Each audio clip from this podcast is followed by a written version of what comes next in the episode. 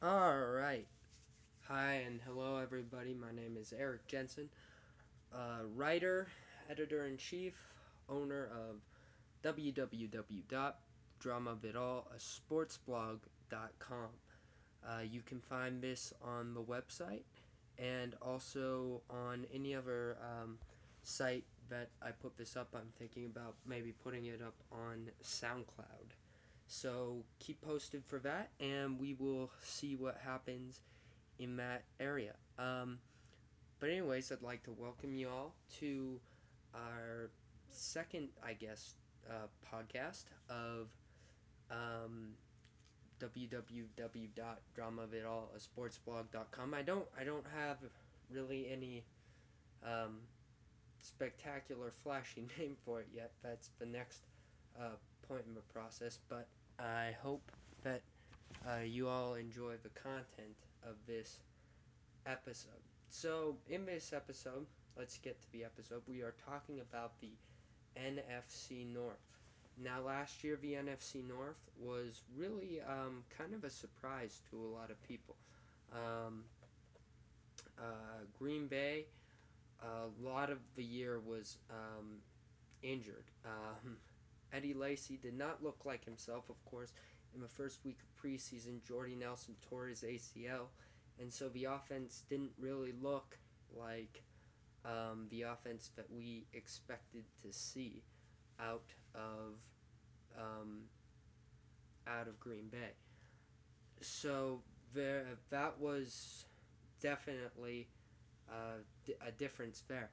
Um, in Minnesota, uh, they were really expected to be kind of a surprise team at the beginning of the year, and they definitely showed that. Uh, they had um, a, pre- a pretty good year. Adrian Peterson was very, very good returning from suspension.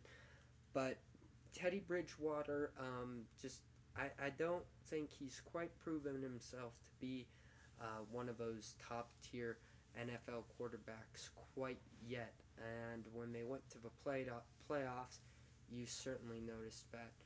But they weren't that far away from a playoff um, win when Blair Walsh, of course, infamously missed that extra point in the coldest game in NFL history. So overall, I'd have to say it was a disappointing season for the Vikings, and I think anything else for the Vikings other than a playoff year, they with a playoff win, they would consider a disappointment.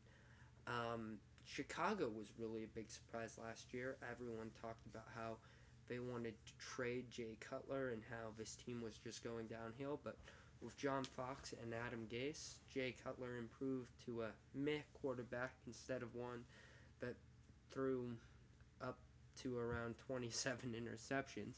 So that was good for the Bears. Um, Detroit really had the most surprising season. Everyone kind of thought they'd hang in there in the top three. They went off to that dismal start. Uh, they hired Jim Bob Cooter halfway through the season, and their offense seemed to improve. Uh, if it hadn't have been for that amazing last second Hail Mary that Aaron Rodgers threw against them on Thursday Night Football, they may have contended a little bit um, more highly for a wild card spot, maybe uh, which is crazy to think for a team that started off 0 4. So the Lions had a difficult year, and even more difficult when the offseason came around, losing Calvin Johnson to retirement, uh, especially after he had such a great year there last year. So let's move on to what Detroit is going to do this year. So, Detroit, I think that a lot of people are discounting them already because of Matthew Stafford and the lack of receiving talent. Half of that statement's correct.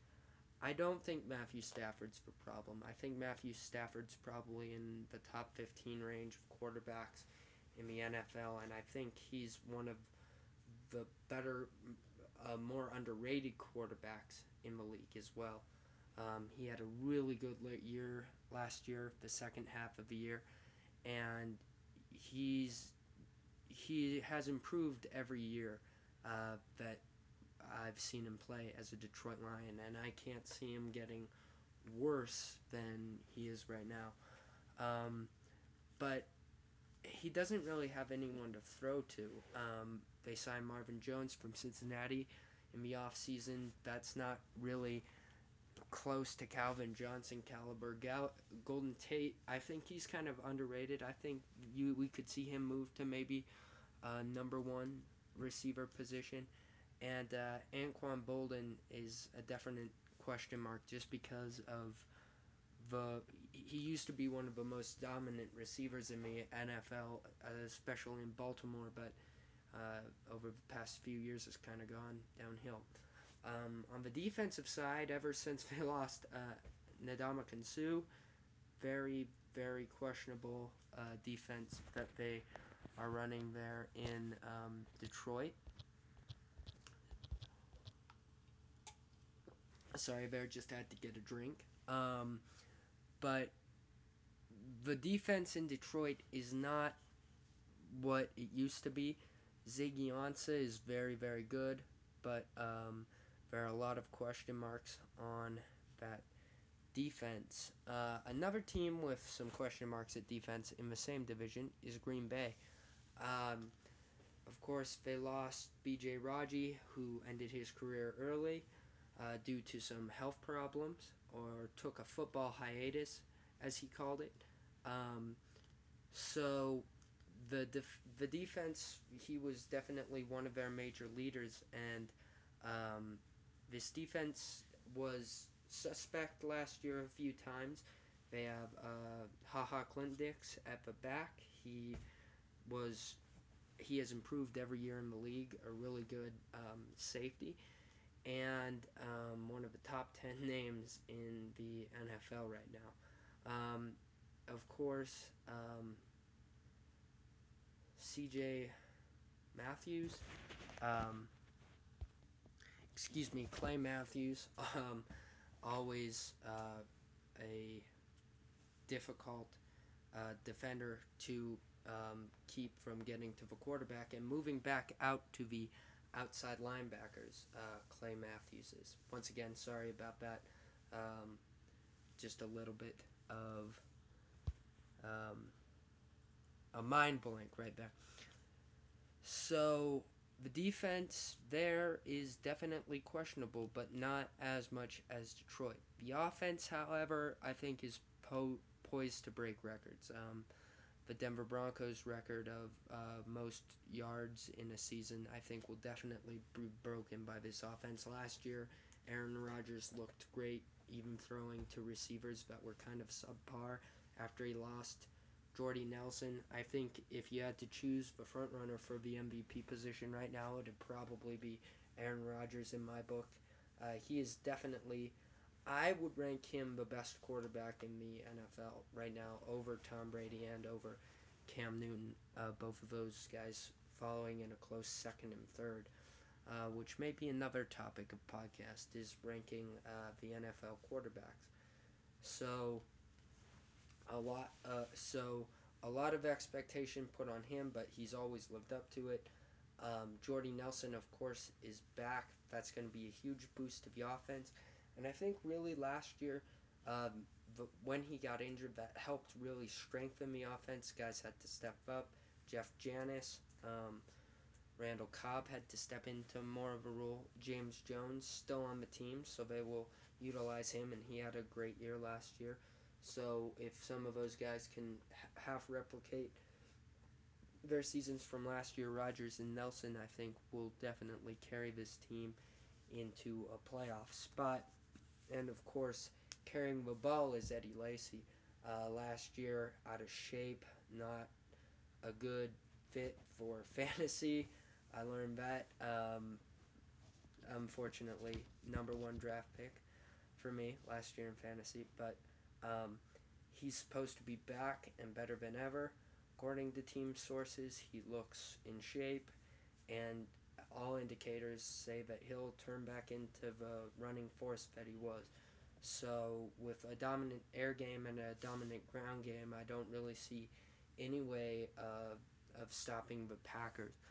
Um, Chicago also has some question marks um, just like every team in uh, the NFL does it this year, but theirs is at the biggest position, and that's Jay Cutler. And a lot of people have wondered, you know, Jay Cutler uh, without Adam Gase, can he return to being um, the great quarterback that they saw in um, 2015, in 2016 without Adam Gase, the quarterback whisperer? And um, uh, that is a really good question to ask, especially when so much of his team's success last year hinged on some great game performances, especially late game performances, like against the Chiefs of Jay Cutler. Um, the offense will getting be getting back some uh, picks. The number six pick last year got injured early, and that was Kevin White. So finally, we'll get to see him play. It should be really fun to see him play. He was considered one of the top receivers from last year's receiving corps, and last year's receiving corps is really has turned out well so far. AKA Amari Cooper, Allen Hurns, both of those guys were really good. Um, so I really can't wait to see Kevin White perform uh, for the Bears. Uh, the defense last year was really, really good. Um, they um, added uh, Danny Trevathan from Trevathan from the Super Bowl champion Broncos, and um, Kyle Kyle Fuller returned from last year, so that was really, really good. They have a solid defensive core, I think. Um, and I think that this year is going to be really good for Chicago, actually. Uh, I don't think they're quite a wild card team, but they're definitely not an under 500 team. I think I think they'll probably have a nine win season or so. So with that being said, um, about people with nine win seasons, it could very well go very well go that way in Minnesota. Um, Teddy Bridgewater is a major question mark for um, Minnesota. They don't really know what he is right now. Uh, he's just he hasn't evolved from kind of his second year. Uh, hasn't made great strides forwards from what we saw last year. Adrian Peterson, he's getting older. You wonder if he might fall off a little bit. Um, of course, we say that about players like Adrian Peterson and Tom Brady every year, and they never do. So I expect Peterson to be dominating again. Um, the defense last year was good, but they lost a lot of pieces during the offseason.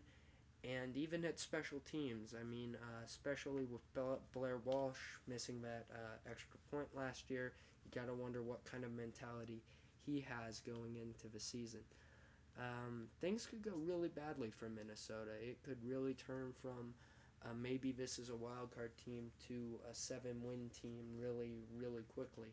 And I think the only way that um, the that the Vikings would consider the season a success is to make the playoffs and win a playoff game. So uh, going down to this, we go down uh, to my predictions finally for this um, for this group. I think, of course, winning the division will be Green Bay. I think they'll probably be the number one seed in the NFC. They are a spectacular team. They are really, really good with the ball. Um, I can't wait to see the offense. Uh, Green Bay is going to be really fun to watch this year. Minnesota, I think, at number two. I th- I hesitate to give them a wild card spot just because of the way the NFC West is. I think Seattle could take that wild card spot instead of maybe um, Minnesota. Spoiler alert to um, the NFC West um, preview podcast coming out soon. Um, so Minnesota, I think at two, at three, I think the Bears, and at four again, Detroit. So overall, the NFC North uh, very interesting division to watch this year. Um, I'd especially keep my eyes on Chicago and Minnesota. I think those teams are kind of an interchangeable two and three. I don't think anyone's going to be able to knock Green Bay off, and it's going to be very interesting to see how long um, uh, Jim Caldwell can uh, keep his job or how long it takes for them uh, to get rid of him if the season starts out rough. So, uh, thank you very much for listening to this. It'll be up on the website. Um, gonna uh, hopefully have it up by Sunday or Monday, and expect a podcast around midweek next week on the NFC South. Thanks very much. Uh, enjoy your uh, enjoy the rest of your day, and uh, share this on Twitter. And uh, we'll see you later.